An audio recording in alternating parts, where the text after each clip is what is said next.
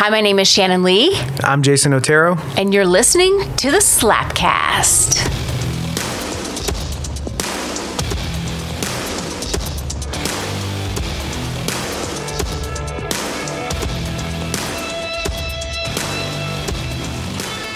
Welcome back to the Slapcast, everyone. So good to be here. I am so pumped about what we've been talking about in this lovely month of October. I actually don't think it's lovely, and here's why.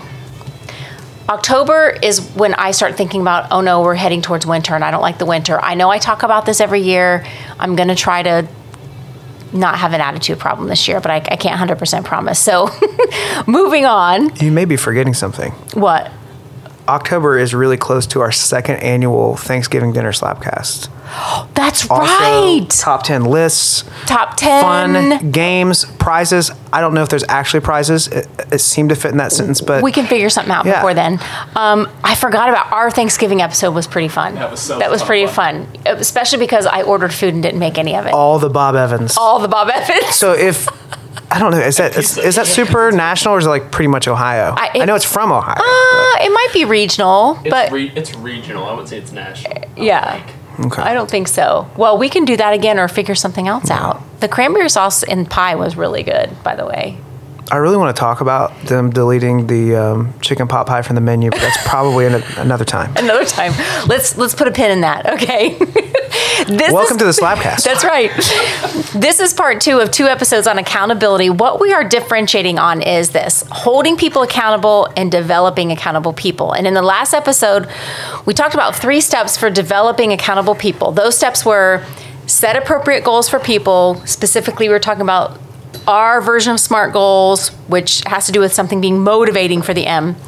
Number two, understand the natural development process of adult learning. And then three, give people what they need according to where they are developmentally. Okay, so today, I want to share what accountable people can do for you and your organization, and more importantly, what it creates for your people when you do this for them, when you help them become accountable people. I want to make a case for this essentially. I want you to care about this, not just for you and what it will do for you, but because of what it does for the people who work for you. For organizations, leaders who create accountable people lower the overall costs to an organization. Listen, we've all had good bosses and bad bosses, and we know that a bad boss has a huge impact on the attitudes, behaviors, and performance of their team, as does as does a good boss. So let's talk about this for a minute. Jason, how would you describe a worst boss? Don't name who they are. Just give me descriptors, even if you just kind of have to imagine. What do they do that makes you put someone in the category of worst boss, even if they aren't all bad? What are some of those worst boss behaviors? Uh, Short tempered, Short tempered, okay. Um, like not available, okay, not available, Um, selfish, insecure. insecure. Yeah. Okay. Um, how do you think people typically respond when they experience those worst boss behaviors? Like, what happens when that kind of stuff goes on? I think people either, uh, I think apathy is probably the most uh, common ending for that. Because you can almost work with, with anger or frustration. You're still engaged, but a lot of times it's like a road to apathy. When it's like this is this is my leader for a long time. Yeah. If and if apathy goes on too long, I would imagine people quit. oh yeah. Turnover's high. Yeah, Engagement turnover. is low. Yeah. Or I think what's worse is they stick around, but then they actively disengage, right? They start working against the mm-hmm. organization. Gallup says, I think the latest was 16 or 14%, I think, are actively disengaged, which is kind of scary. That means they're like, mm-hmm. it's not that they're just apathetic. They've decided, oh no, I'm mad and I'm working against you, right? Mm-hmm. Now, flip. Flip to the other end of the continuum. What are some behaviors of like best boss that you can think of? Um, Encouraging would be one for sure. Okay. Um, uh, they, I don't know if this is the right way to say it, but they enjoy coaching like this. They're doing, they're alongside, they celebrate with you. Um, for me, I like creative leaders, um, where they, whenever there's a challenge, there's a creative solution, not just not just frustration immediately. Um, visionaries, those would be some of mine. Yeah. And what might be some reactions to that kind of leadership? Well, that's freeing um, because you know that you're succeeding together. and you really get an experience, which can be kind of cliche, but like when one person wins, everybody wins. But you, when you get a glimpse of that kind of an environment, that's where you want to be. Yeah. Um, and you can enjoy work. yeah, that makes total sense to me. Um, what's interesting is research actually confirms that there's a cost to these organizations when we have those worst leaders or this ineffective leadership and this is in terms of like turnover, low engagement, product, low productivity, and ultimately poor bottom line results. Um, there's a study that Ken Blanchard companies did, and uh, they call it Making the Business Case for Leadership Development. And they found out some really interesting things. And some of these stats are, are pretty broad, but in high turnover, they found that anywhere from 9 to 32% of an organization's turnover can be avoided through better leadership skills only 30% of US employees are engaged at work, and managers account for at least 70% of the variance in employee engagement. We have control over this, and yet mm-hmm. here we are not investing in teaching people how to lead well. 58% of employees say poor management is the biggest thing getting in the way of productivity. And poor leadership costs the typical organization as much as 7% of their total annual sales. 7% might sound low, but I don't know, if you're a billion or million dollar company, that's a lot of cheddar. Mm-hmm. That's a lot of money. Um, as I mentioned in the last episode, and just reviewed, one of the ways to create accountable people is by giving people, like I said, what they need according to their development level. We know that leadership is not a one size fits all deal, but here's the thing a McKinsey report that was done back in August of 2017, it was called What's Missing in Leadership Development, highlights this issue and the need for leaders to be more flexible or situational in their approach. That research showed that 54% of leaders only use one leadership style, regardless of the situation. So, what that means is about half or more of those that they're leading are not getting what they need. At least half are not getting what they need because the leader, the leader is showing up kind of one way all the time. And about 50% of the people that work for them or more don't need that leadership style at that time. So, the quote from the report is an important piece of the puzzle is enhancing the ability of leaders to adapt to different situations and adjust their behavior because they represented what you needed at the moment. Mm-hmm. Do you think that's mm-hmm. accurate? Oh, for sure, yeah. Like, here's what I mean. If a best behavior for you is teaching you how to do something new, right? So they gave you um, training and coaching on doing something new. Let's say you identify that as a best leader behavior. It's because what you needed at it's what you needed at the time. But if that same boss kept teaching you and reteaching you the same task after you had mastered it 5 years down the road, guess what? you would never you wouldn't identify that as a best boss mm-hmm. behavior anymore right mm-hmm. you would say they're micromanaging me no, you would say sure, that yeah. or you would say they don't trust me mm-hmm. So the behavior isn't always itself good or bad, but it's relative to what people need at a certain time in their development. Now, I, I want to say that, of course, there are still all around bad behaviors. Like, it's never okay to humiliate people, creating a toxic work environment, but in general, the good behaviors that we identify, we are really identifying them as good because it's us getting what we need when we needed it. Mm-hmm. I believe leaders want to do their best. I really believe that. They intend to show up well, but don't always know how or have the skills and mindsets to manage their team members effectively. They too, however, deserve to be invested in and equipped with the right framework and tools to be effective at leading their people. They shouldn't have to fail or misstep before they receive training, and all too often that's what happens. Mm-hmm it's interesting. We had this discussion about a year ago, if you'll recall. We realized that the way we were talking about one of our programs inadvertently said we were looking for people who were like broken and were not good managers and we wanted to fix them. Mm-hmm. And while I think we can help poor managers, really what we were trying to do th- through that program is prevent bad habits for new and would be new managers is really mm-hmm. what the program mm-hmm. i mean i'm overgeneralizing here of course but what we realized was there are quite a few managers that nobody is paying attention to their development until they make a big mistake mm-hmm. and then they're getting them development how much time, productivity, and frustration could be saved if at first we went to those managers and prepared them for their first leadership experience so that they don't develop those habits in the first place. Mm-hmm. As I mentioned last time, Gallup says that only 5% of managers are have this innate leadership ability and that the rest of us have to learn.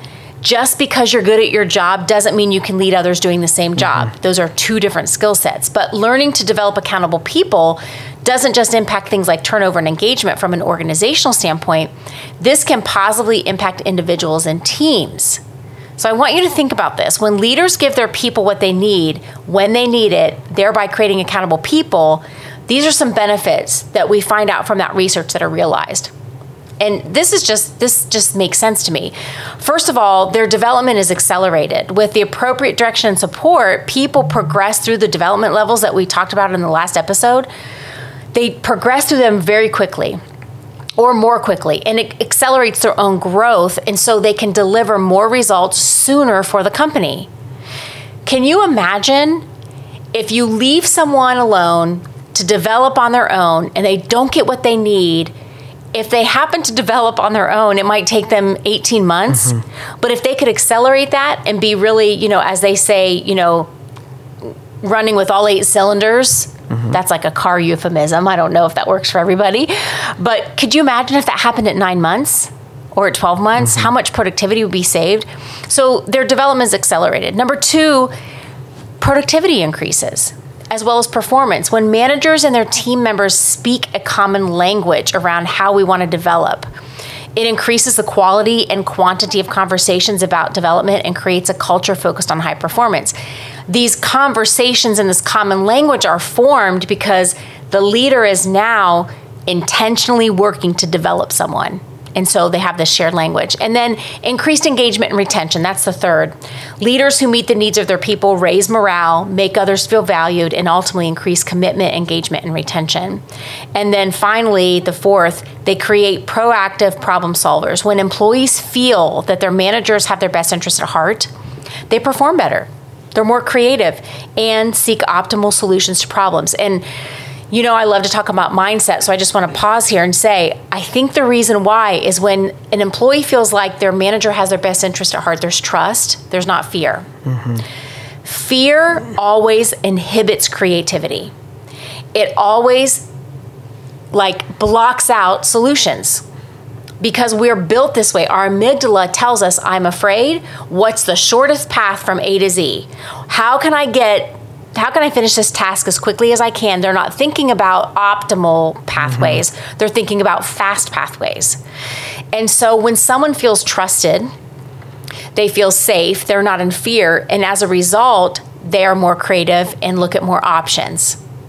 And so that's what makes them this creative, proactive problem solver. So when people's development is accelerated, they're more productive. So I'm, I'm really talking about how these four work together.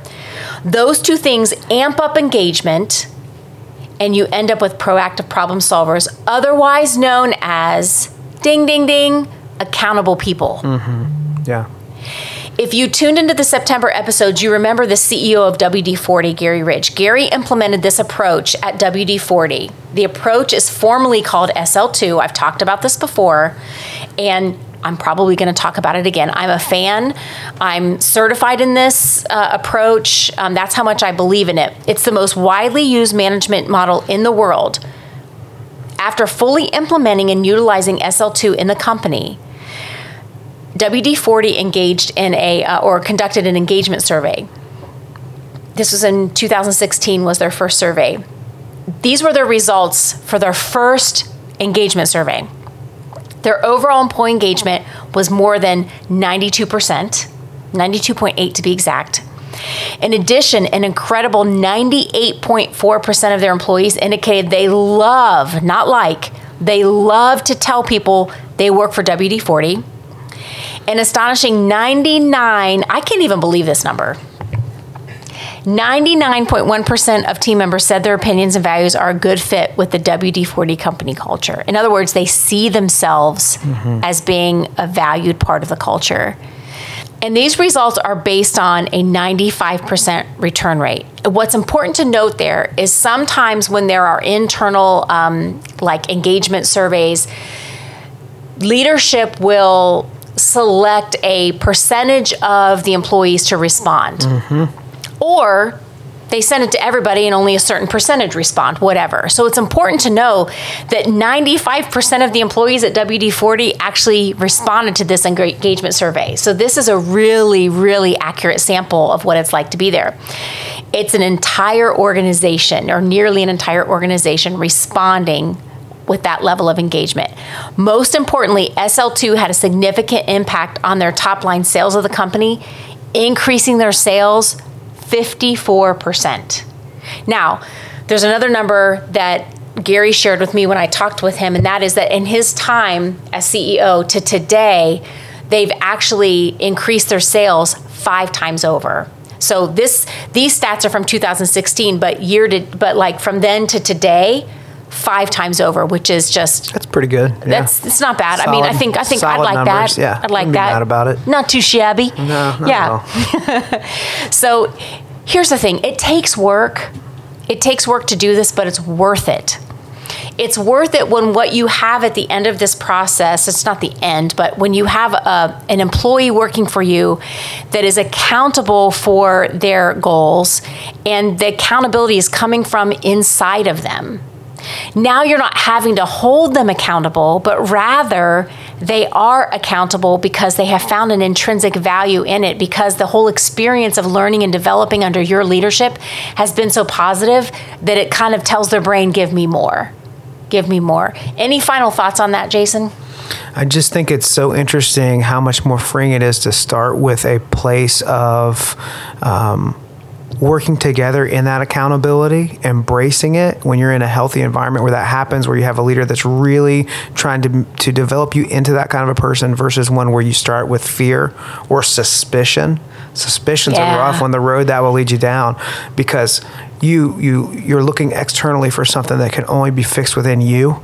Um, and so when you're in an environment where uh, this this key piece of accountability is in place, you begin to become that.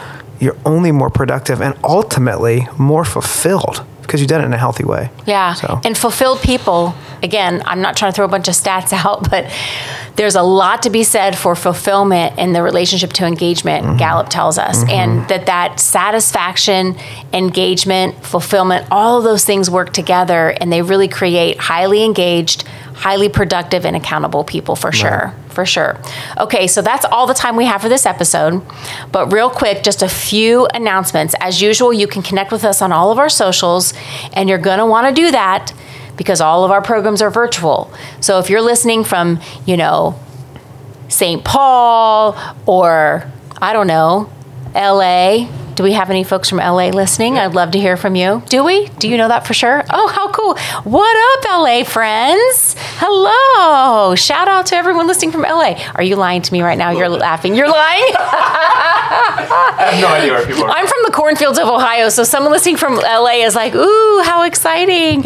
Um, but that's going to be the quickest way, um, other than our email list, which of course you can join by going to our we- website. But that's going to be the quickest way to learn about our, all of our virtual events. And let me just say something right now: our virtual workshops are not you sitting there passively listening to someone, you know, going on and on for three hours. Okay, they are highly engaging. They're fun. Um, it's either myself or some other equally entertaining facilitator. Um, and we don't take ourselves too seriously. We love engaging with and connecting with our participants. So, you know, check out all of our virtual programming on relayleadership.com. Secondly, if you're interested in learning more about how you can create accountable people, like I said before, this is all about implementing SL2. SL2 used to exist only as a brick and mortar program. It was a 16 hour, two day workshop, very intensive. And what we've done now is we have kind of three different virtual iterations to offer to you that that range everywhere from a completely self-paced self-directed offering all the way to a live virtual offering um, of that program and a couple things in between. So if you want to learn more about that email me at slapcast at relayleadership.org and tell me that you want me to contact you about sl2 and we can set up a time to chat. Okay that's it for now. Until next time